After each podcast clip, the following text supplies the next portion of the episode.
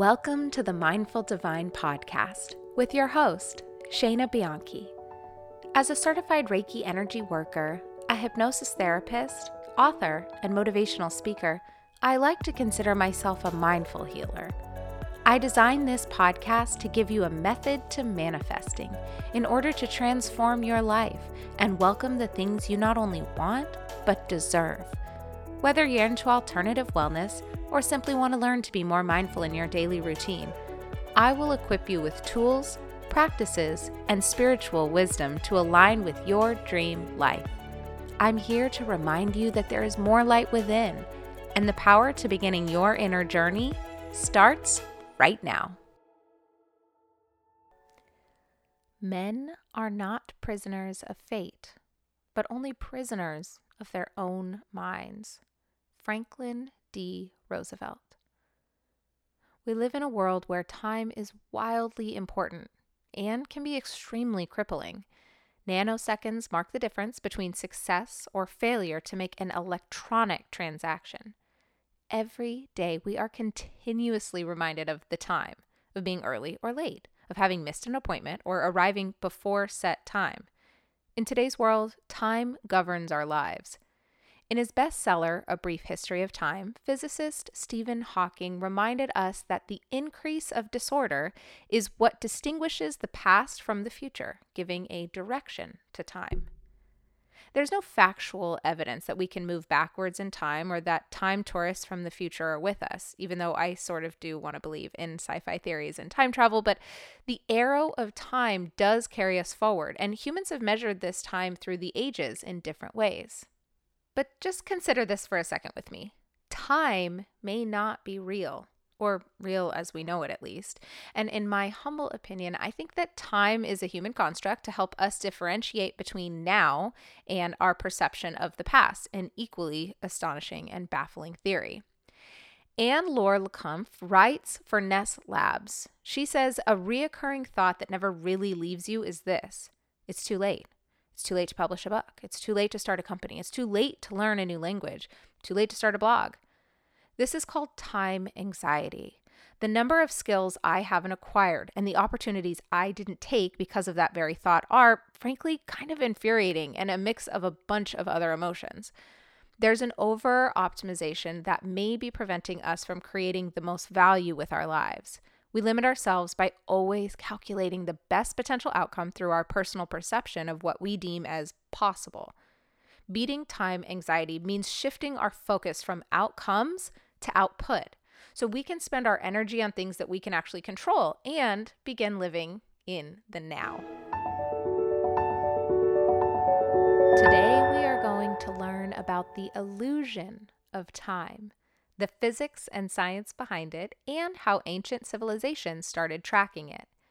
We will talk about time anxiety, an all too common obsession about spending your time in the most meaningful way possible, and how we, as humans, mentally and emotionally track time with something called episodic memory.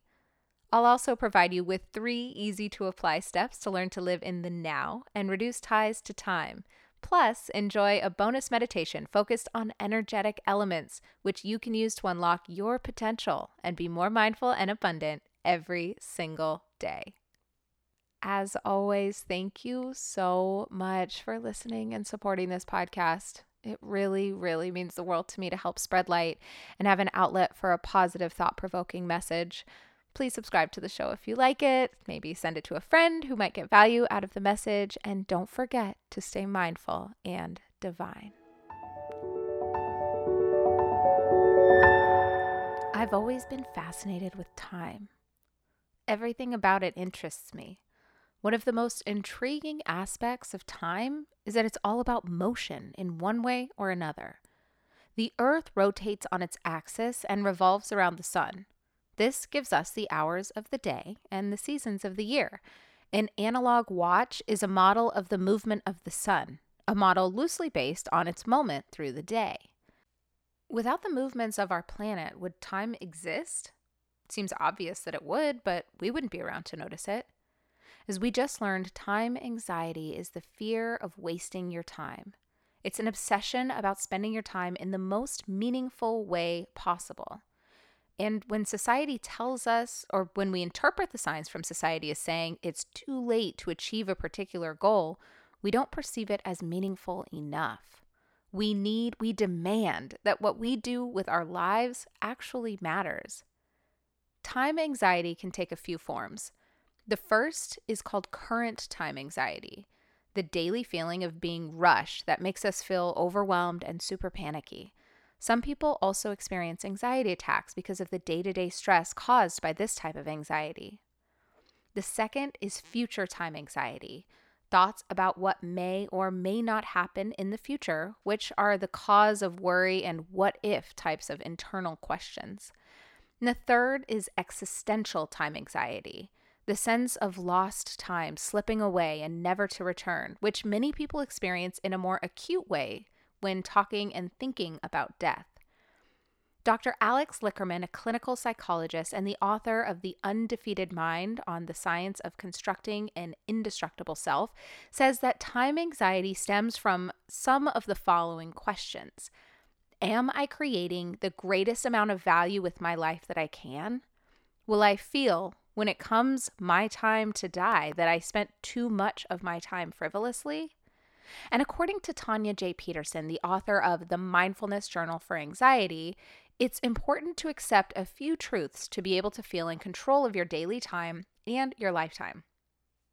First, time, or the concept of it, exists and we can't change that. Time will move forward and so will we. Accepting these simple yet daunting truths is the first step in reducing time anxiety. Next, you can start to implement some strategies. Dr. Lickerman also says if we continue asking why, like the child that we once were, trying to excavate down to our most rudimentary ambition, a time or an exercise, we'll eventually find all reasons lead to the same place, to the one core reason for living we'd sought all along, the core reason against which we measure the value of everything we do to be happy. I'll say this what we perceive as time is nothing more than a sequence of events. It's an illusion created by our minds. We see everything in nature as changing, right? All living things have a beginning and an end. The earth is constantly moving and spinning, but the main part of the illusion for us is probably the generational shift in human civilization progress and the progress and changing of human thought people live and then they die and their children continue living and then they die and so on. But it's not because of time passing. We die because of our deterioration. Our bodies have a purpose to fulfill, to create other humans and work to achieve enlightenment. After a fertile period, we slowly deteriorate until it's the body's time to move on and shed our bodies in a beautiful way, just like other animals. Time does not have a part in our deterioration. It's the breaths we take, the amount of heartbeats, the wearing down of human organs and body parts. I don't mean to sound morbid at all. It's actually a beautiful and amazing way to think about the circle of life and the purpose and role that we play. We have the practical need to count how many times the earth spins, giving every spin a number, year, counting smaller fractions of it, days, and so on it gives us a sense of depth, like time passed. We feel like we're closer to recent events and further away from things that happened the more times the earth has spun in between. It also gives us the possibility to organize, plan precisely, and to achieve togetherness and precision of things that we need to do together. But really, there's no need to add time into that equation. The time as a physical force does not have a purpose and a part in this world.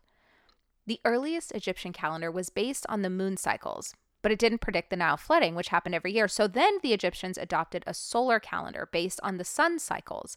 They devised a 365 day calendar that seems to have begun in 4236 BCE, which is the earliest recorded year in history. Today, humans mentally and emotionally track time with something called episodic memory people are usually able to associate particular details with an episodic memory, like how they felt, a time and place, and other particulars. It's not completely understood why we remember certain instances in our lives while others go unrecorded in these episodic memories, but it's believed that emotion plays a key role in our formation of episodic memories. As you can imagine, episodic and autobiographical memories play an important role in your self identity. But they do not need to become your self identity. Remember that. Memories and instances in your life do not need to become your self identity. Episodic memory is a past oriented memory system that allows a re experiencing of one's own previous experiences. Episodic memory is composed of a number of distinct but interacting component processes. Time and anxiety have gone hand in hand for me personally nearly my entire life. They fill up my episodic memory, and I find the concept of time to be wildly fascinating. For me, time and the construct of it has haunted me in two ways work and life, and the balance of both, or the balance of neither from time to time. I found with work that I've always pushed and strived for more be more, make more, help more. Some call it drive, Others call it a sickness. But the fact is, we are bred to burn out in America. We can't celebrate the mountain that we've climbed because we're already looking to the next. And I'm not quoting Miley Cyrus here. We can't celebrate the victories because we already have the obsession to achieve the next one. With work, I would wear a hat. I'd be a person, I'd do a job, and work tirelessly long hours to achieve what was really mostly ego based and affirming seeking. Nothing wrong with working hard and doing good work, but when it impedes your health and your ability to take time for yourself physically and emotionally, then there's some reflection in order. I found with life that I make timetables and agendas in my mind constantly. When I'm this old, I'll do this. When I'm this old, I'll do that. I'll have a baby this long after I'm married. I'll write a book during this time. And what's wild is that this started when I was really young and went hand in hand with some time anxiety that I didn't even know was anxiety for many years. I actually remember in fourth grade not being able to fall asleep, like just once in a while, you know, it would happen. And I would start to cry and freak out. My thought process was this if I don't fall asleep, I'll be tired tomorrow for school. If I'm tired, I won't learn as much and I won't do good on my test. If I don't do good on my test, I won't get good grades and I won't get into a good college and I won't get a good job and I won't be successful and I won't make a lot of money. Uh, yikes. That's a lot to grapple with as an eight year old and pretty young to be developing time anxiety. I was also recently talking to my friend Elle about the pressures of life and the lists and timelines we make in our minds. There's a lot of pressure on our generation right now as women to have it all and be it all. Marriage by X age, baby by X age, travel to X amount of continents, make X amount of money. She had to push out her honeymoon because of the state of the world right now. And even though we know it's best, we can't help but feel like we've lost the power to control to do what we want when we want it. And the loss of control and time planning is harder to mentally digest for some than it is for others. I'll admit a lot has changed in the last few months with our routines, which has helped to redirect our focus, at least for me. I can't help but feel like this whole COVID thing is a chance for everything that we know or think we know about process and timing and normal to shift. Remember, timing, whether it's a wedding, a delayed honeymoon, or when you get pregnant, is all divinely timed. This was part of the plan, the real plan for you. Our human mind is always so busy at work making its own plans. Busy, busy, busy. We can recognize our mind with our feelings and thoughts, but it's important to remember that it's just a human organ and it's working and doing what it thinks it's supposed to do. My brain is so funny and so busy all the time. It even thinks it knows more than the universe. Funny to think about it that way, right? Because the universe is like, oh, silly brain, you're just making lists and plans and you don't need to. I've actually got this covered. And our brain sometimes doesn't realize that the plans it's making is it's actually going against the plan of the universe or God or whatever you call it, going against the plan of our lives. The plan that was put in place when we took our very first breath in this body on this planet. Spiritually, we know this, but mentally and physically, it's harder to accept. The first step is to cleanse the mind of the anxiety connection with planning, controlling, and mentally mapping the future. Living in the now is hard, but an important practice that should be in our daily routines. Welcome to Method to Manifesting 101, a guidance segment providing you with specific tools and spiritual hacks to put mindfulness and manifestation into practice. In an article on time, anxiety, and being late, Anne Laure Le Cunff goes on to recommend a few helpful tools that she's used to undo the must do's in her mind in an effort to find a slower, more aligned pace that suits herself and her spirit. While finding purpose in life is an important factor in the psychology of happiness, spending too much mental energy on finding it rather than doing things that make us happy can be anxiety inducing. Here are three steps from Anne that I love, and you can use these at any time to reduce time anxiety while still finding meaning in your day to day life. One, define what time well spent means to you. Sit down and think about what really makes you happy and gets you in the flow without overthinking about how feasible the final outcome would be. Just think of your output and how it makes you feel to work on producing it. For example, don't think about how happy it would make you to publish a blog. Ask yourself if you really enjoy writing and producing content. Don't think about how proud you would be to run a marathon. Question whether you like running. Create a short list of activities you really enjoy and that brings value to yourself or to the world, and also, think about what value means to you while you're at it. Two, make a space for these moments. This does not mean making time for them. Instead, think of when and where you will incorporate these moments in your life. Maybe on your way to work, maybe at home after the kids are asleep, or maybe spending time with your kids is the activity that you want to make space for. If you happen to have less time than expected, that's totally fine. It's more about designing a space dedicated to your time well spent activities, you know? As the prolific writer Maria Edgeworth said, if we take care of the moments, the years will take care of themselves. So there you go. It's not about how much time you can allocate towards something, it's just giving yourself some time, aka space, to do that something. Three, cut out time consuming distractions. The moments we spend mindlessly scrolling on social media or watching random videos or fear mongering news contributes to time anxiety. Do a quick audit of your content consumption patterns and try to cut out the amount of time you spend on an input mode rather than output mode. My friend M thinks time is an illusion, a human construct that gives us a sense of meaning, but it isn't a necessity of life as we think it is. He thinks it can end up being a hindrance if we try to force feed our lives into a specific time frame. And the more time or space that we spend with something that brings us happiness while living in flow and in output mode, the better off we will be as a species. My husband also talks about something that he calls resting thoughts a lot. To him, a resting thought is the thought that you continually return back to each day when your mind is resting from whatever task it was previously doing. When we're living in the now, we all have a resting thought. The trick I've found is to find a resting thought that isn't pushing you into the future or dragging you back to the past. Instead, it's peaceful, abundant, and affirming. A good resting thought that I use I am here and it's now. Then I feel and listen to three deep breaths that I take. In an effort to live presently in the now, I'll be sharing a simple meditation that I use at the end of this episode, and I'll be sure to link it in the episode notes for you too. And P.S., some of my meditations will be live on the Mindful Divine YouTube coming soon. In one of my favorite books, The Power of Now, Eckhart Tolle says all negativity is caused by an accumulation of psychological time and a denial of the present. Unease, anxiety, tension, stress, worry, all forms of fear are caused by too much future and not enough presence. Guilt, regret, resentment, grievances, sadness, bitterment, and all forms of non forgiveness are caused by too much past and not enough presence. He goes on to say time isn't precious at all because it's an illusion.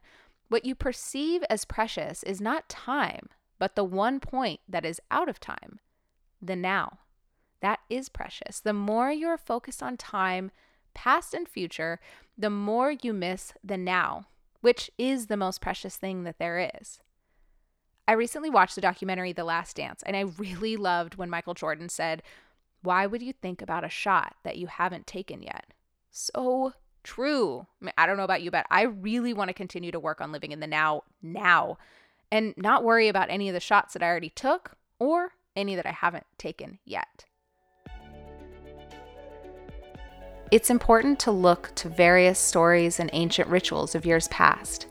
This is a segment called Ancient Ancestors and will help us learn from cultures, myths, and those who came before us. So, where did all of this time tracking stuff start? And why are we still using it and ruling our lives with it today? What is time? And why does it flow? Is it just an illusion? Why do we think of a week in seven days instead of 15? If there were names that spanned 15 days, could we think of time in a different way? We're pretty tied to our weeks and what each day of the week means and feels like to us. Friday, working for the weekend, a bad case of the Mondays, hump day, throwback Thursday. Isn't it weird that we let time and timing of our week control our moods, output, energy, and emotions? Dr. Nick Lomb, consultant curator of astronomy from the Sydney Observatory, says the origin of our time system of 24 hours in a day, with each hour subdivided into 60 minutes and then 60 seconds, is complex and interesting. I agree, Dr. Lomb. It is complex, and it made me want to delve further into where it even came from. Like, who made up time? Turns out our 24 hour day comes from the ancient Egyptians who divided daytime into 10 hours. They measured with devices like shadow clocks and added a twilight hour at the beginning and the end of the day. Nighttime was divided into 12 hours based on the observations of stars. The Egyptians had a system of 36 star groups called decans, chosen so that on any night, one decan rose 40 minutes after the previous one. The subdivision of hours and minutes into 60 comes from the ancient Babylonians, who had an affinity for using numbers to the base of 60. We have retained not only hours and minutes divided into 60 from the Babylonians, but also their division of a circle into 360 parts or degrees. The ancient Chinese used a dual system where they divided the 12 so called double hours, originally with the middle of the first double hour being at midnight. The Mayans, known for being one of the most technologically advanced civilizations of their time, inhabited the regions of Central America and southern Mexico. Their most notable achievement was their intricate system of time, which consisted of three different calendars. These calendars were known as the long year, Tzolk'in, and the solar year. The long year calendar was used to measure long periods of time and is responsible for the 2012 predictions. The Tzolk'in, which means the distribution of days, is also called the divine calendar and the sacred round. It was used to determine the time of religious and ceremonial events. The solar year is the calendar that most closely resembles our Gregorian calendar that we use today, which is based off of an actual tropical solar year, aka the time it takes Earth to orbit the sun, which is about 365.24219 days on average. Like, what? We count our lives by years. We measure our age and wrinkles and accomplishments by this. And it's really just the time span of the beautiful natural phenomenon of Earth's orbit. Why are we weighting this and taking it all so seriously? To keep track of time, the Maya observed and recorded the yearly cycles of the sun, including the times of equinoxes, solstices, the zenith, and nadir passages. Sunlight and shadows, as well as the position of the sun during sunrise and sunset, are recorded in the architecture of the magnificent pyramids, palaces, and other structures of ancient Maya cities to this day. These special times of the year were celebrated with massive ceremony in these ancient times. For me, understanding that time is a made up concept used more to track nature and its beautiful occurrences helps me to put my mindless time tracking and anxieties into perspective. It allows me to think of my personal timeline in a new light, and I hope it does the same for you. Okay, so we can understand or start to understand that time is a human construct, but what about the larger span of time? What does it mean when we think of the past, present, and future? Well, my dude Albert Einstein always said the distinction between past, present, and future is only a stubbornly persistent illusion. And if time is an illusion, can we move forward and backwards, left and right through time? Is time travel possible? Can we create and recreate alternate realities and go back in time to completely obliterate a past, future, or present event? It is surprising that scientists these days say that future events can decide what happens in the past. They validate this with the delayed choice experiment, which is a modified form of the famous double slit experiment. What if we all could time travel? What if we could alter past realities? What if someone from the future had gone back to the past to enable us to live our lives today as we do now? Was A Wrinkle in Time anybody else's favorite book or just me?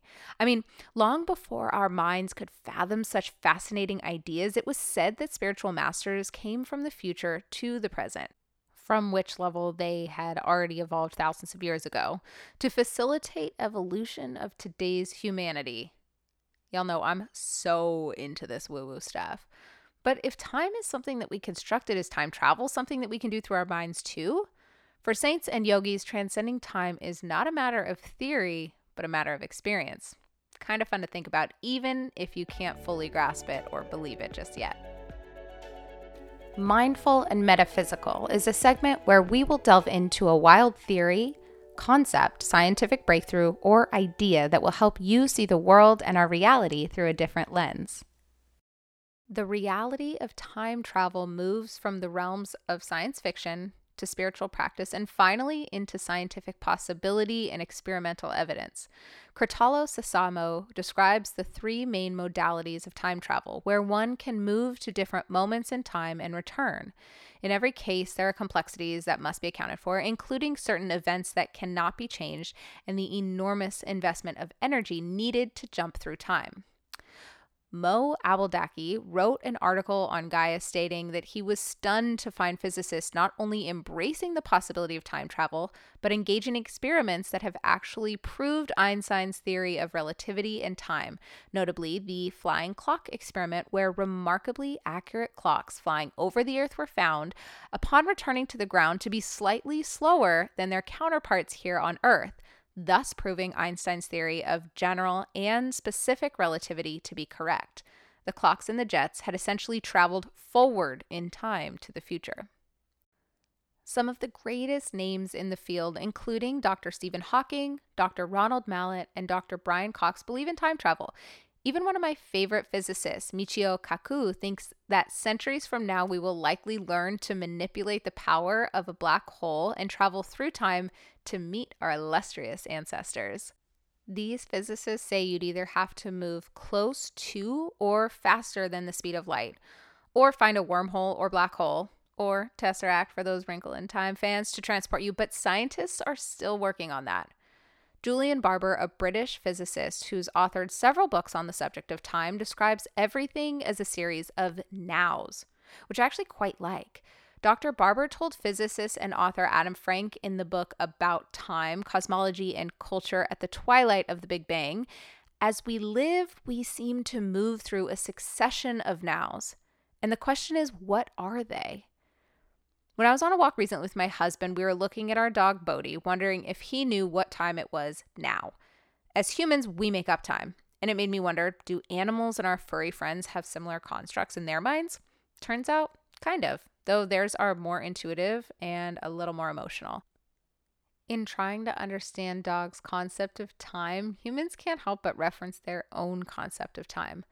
But that's tricky since humans have the unique ability to construct artificial measures of time, such as the second, minute, and hour, as we learned a little bit ago. This is mainly because humans use episodic memory in order to travel through time, recalling past events and looking forward to future ones. It's what many scientists believe makes humans unique. Wilfred Corbis goes on to suggest that just because dogs don't perceive time in this way doesn't mean that they're completely stuck in the now moment, as a lot of research would suggest. Dogs are capable of being trained based on past events and taught to anticipate future events based on past experiences. This argues in favor a kind of canine version of episodic memory, according to research conducted by Dr. Thomas Zentall of the University of Kentucky. The essential difference appears to be that humans can pinpoint when something happened in the past by relating it to other events. For examples, we remember our wedding day as well as who attended, what songs were played, and the happiness that we felt. Dogs, on the other hand, can only distinguish how much time has passed since the event has occurred. For example, my food bowl has been empty for a long time. Of course, they don't need only memory to tell them this, a growling stomach says it all. There's also research evidence for dogs' understanding of the concept of time based on changes in their behavior when left alone by their human companions for different lengths of time. Studies show that dogs display greater affection toward their owners if they've been separated for longer periods of time. As the amount of time away increases, so does the dog's excitement. This will come as no surprise to dog owners. Most canines get excited about the return of the master to the castle, especially after long absences. But this research is also important because it shows that dogs are capable of recognizing and responding to different spans of time. For dogs that suffer from separation anxiety, the difference between one and five hours can mean the difference between mild agitation and a full blown panic attack. And whether we're thinking about our pup sessions or ourselves, one thing is true. We decided that a time construct was what we know because it's what we've been told, and it's all we can physically see. AstronomyTrek.com mentions being three dimensional creatures possessing length, width, and height, we are unable to see the fourth dimension as our physical world, as it's constructed within these three physical dimensions. We might feel or intuit time's presence, but we can never actually detect it with our three dimensional senses because it extends beyond our universe. Humans only perceive the fourth dimension of time as memories lodged at variable intervals, the result of which is our apparent perception of time moving forward in a straight line. And remember, you don't always have to see something to believe it. You must believe it to see it. Okay, star seeds, it's time for a soulful send off. Each week, this will either be a soul card that is drawn for us as a group collective, a beautiful poem, or a scripture to inspire your day. So, today I chose to share and guide you through a quick meditation that I really enjoy to help live mindfully and in the moment. This episode has taught us about time, or the lack thereof, and the concept that we are all energy moving in and around the construct of time. Einstein was said to have thought of time as a river flowing in and around energy, matter, and stars. For this reason, I like to think of myself less as physical matter and more as energetic matter that is connected to the earth and all its elements much like the elements that were originally tracked, traced, and studied as time by the Egyptians and other ancient civilizations that we heard from earlier.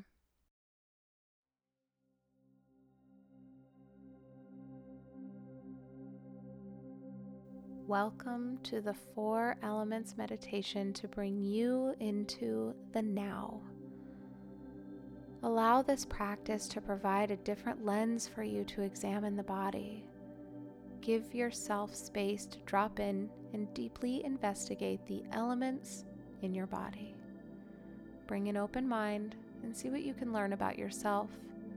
Remember that mindfulness is about seeing clearly, and looking at things from a new perspective can often bring about clarity. Settle into a relaxed position. Close your eyes. Bring your awareness to the places of the body where you are currently experiencing contact. Your feet on the floor, your hands in your lap, or your body's sit bone on the chair or on the floor. Begin with the element of earth. This is the solid form without thinking too hard about what it means. Openly examine where and how you can feel solidity.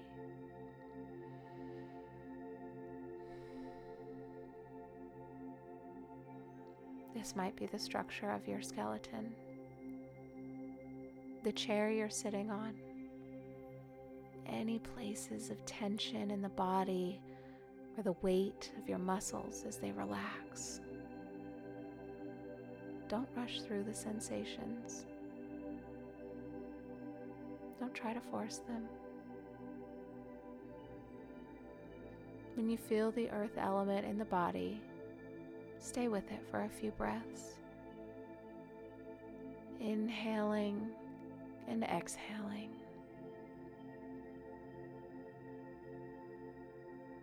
Inhaling and exhaling deeply for you to connect to your solid state.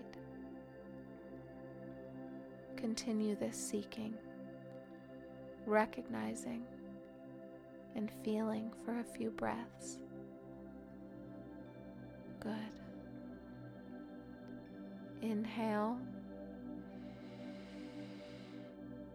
and exhale.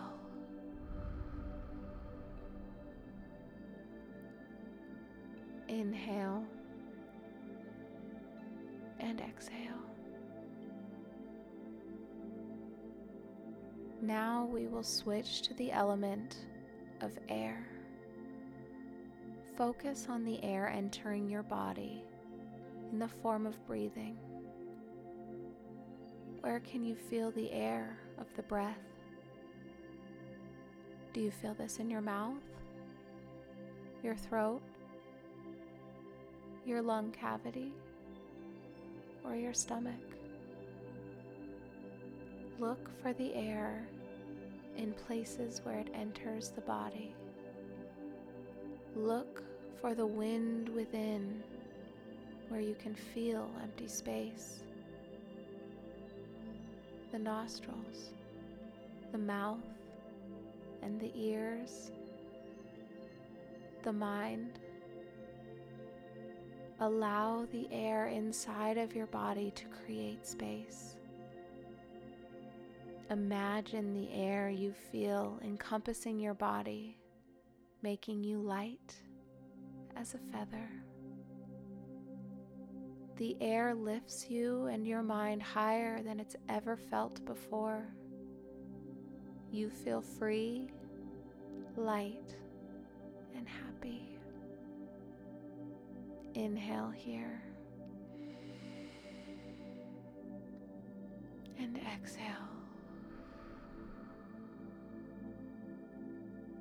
Continue with a few breaths on your own, enjoying the lightness of the air enveloping your body.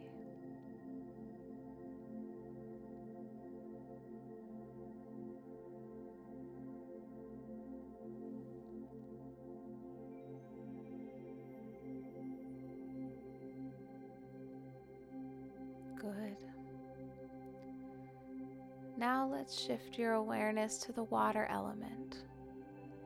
Tune into any sense of liquidity that you can feel. There may be moisture in the eyes, saliva in the mouth, or sweat on your body.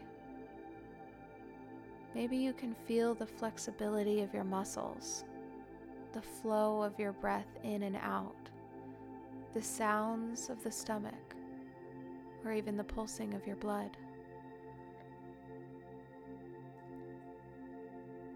Allow the fluid to flow in and around you. Allow your thoughts to flow like water moving through you. If a busying thought comes in, imagine it floating away from you down a river. Continue to sit by the flowing river of your mind. Peacefully watch as thoughts, feelings, emotions, or past situations flow by, allowing you to sit presently in the power of the now moment.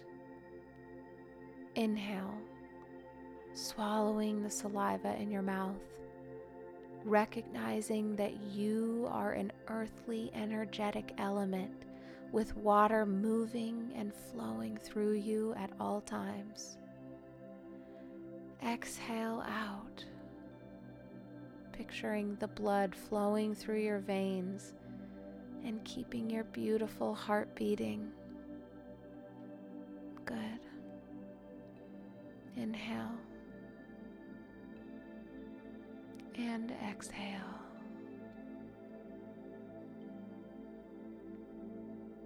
Next, let's bring your attention to heat or to the fire in your body. Perhaps it's the temperature of the air touching your skin, or certain spots on the body that are warmer or cooler than others. Remember that temperature can be internal or external. Heat can feel safe and warm, releasing any negative connection to a fiery feeling. Now imagine a ball of positive, abundant light heat inside of your stomach. Allow this light to radiate out of your body. Imagine the perfectly temperatured, heated ball of light shining out from you. This light shines out onto others and out onto the world from your inner being at all times. Feel the heat of the light shining onto you and the loving warmth that carries with it as others feel your positive light. Inhale light. Exhale light. Good. Inhale and exhale.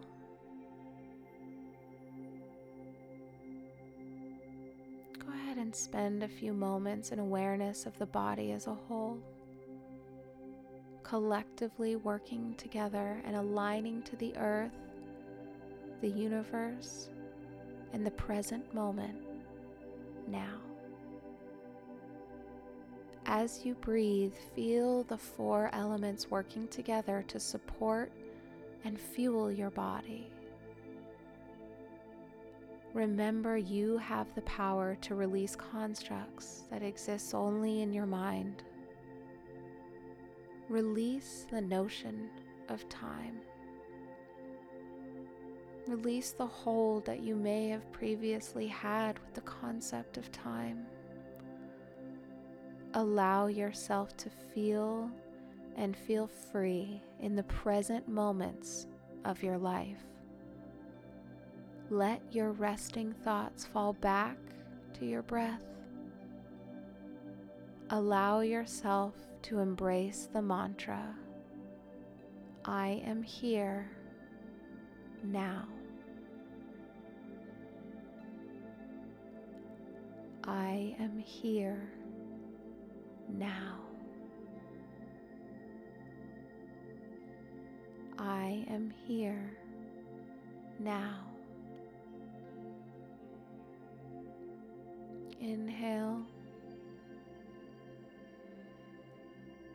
and exhale. Beautiful work. Slowly start to wiggle your fingers and your toes. Allow your breath to go a little deeper now as you move your body around and regain a sense of your surroundings. Blink your eyes open and thank yourself for opening your mind to think differently today about the present moment and time as we know it.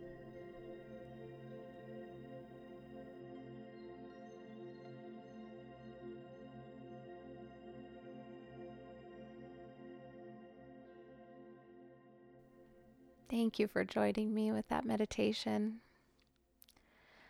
I'd like to close this episode with a good reminder quote by Eckhart Tolle that says, Be as interested in what goes on inside of you as what happens outside of you. If you get the inside right, the outside will fall into place. And that concludes another episode of Mindful Divine. For more information, you can check out my website, mindfuldivine.com, where you'll also find insight on therapy sessions, workshops, events, and so much more. You can also subscribe to my YouTube channel, Mindful Divine, where you'll receive exclusive behind the scenes content on the show. And be sure to subscribe, rate, and review this episode in the podcast app, the iTunes Store, wherever you get your podcasts. Until next time. Stay mindful and divine.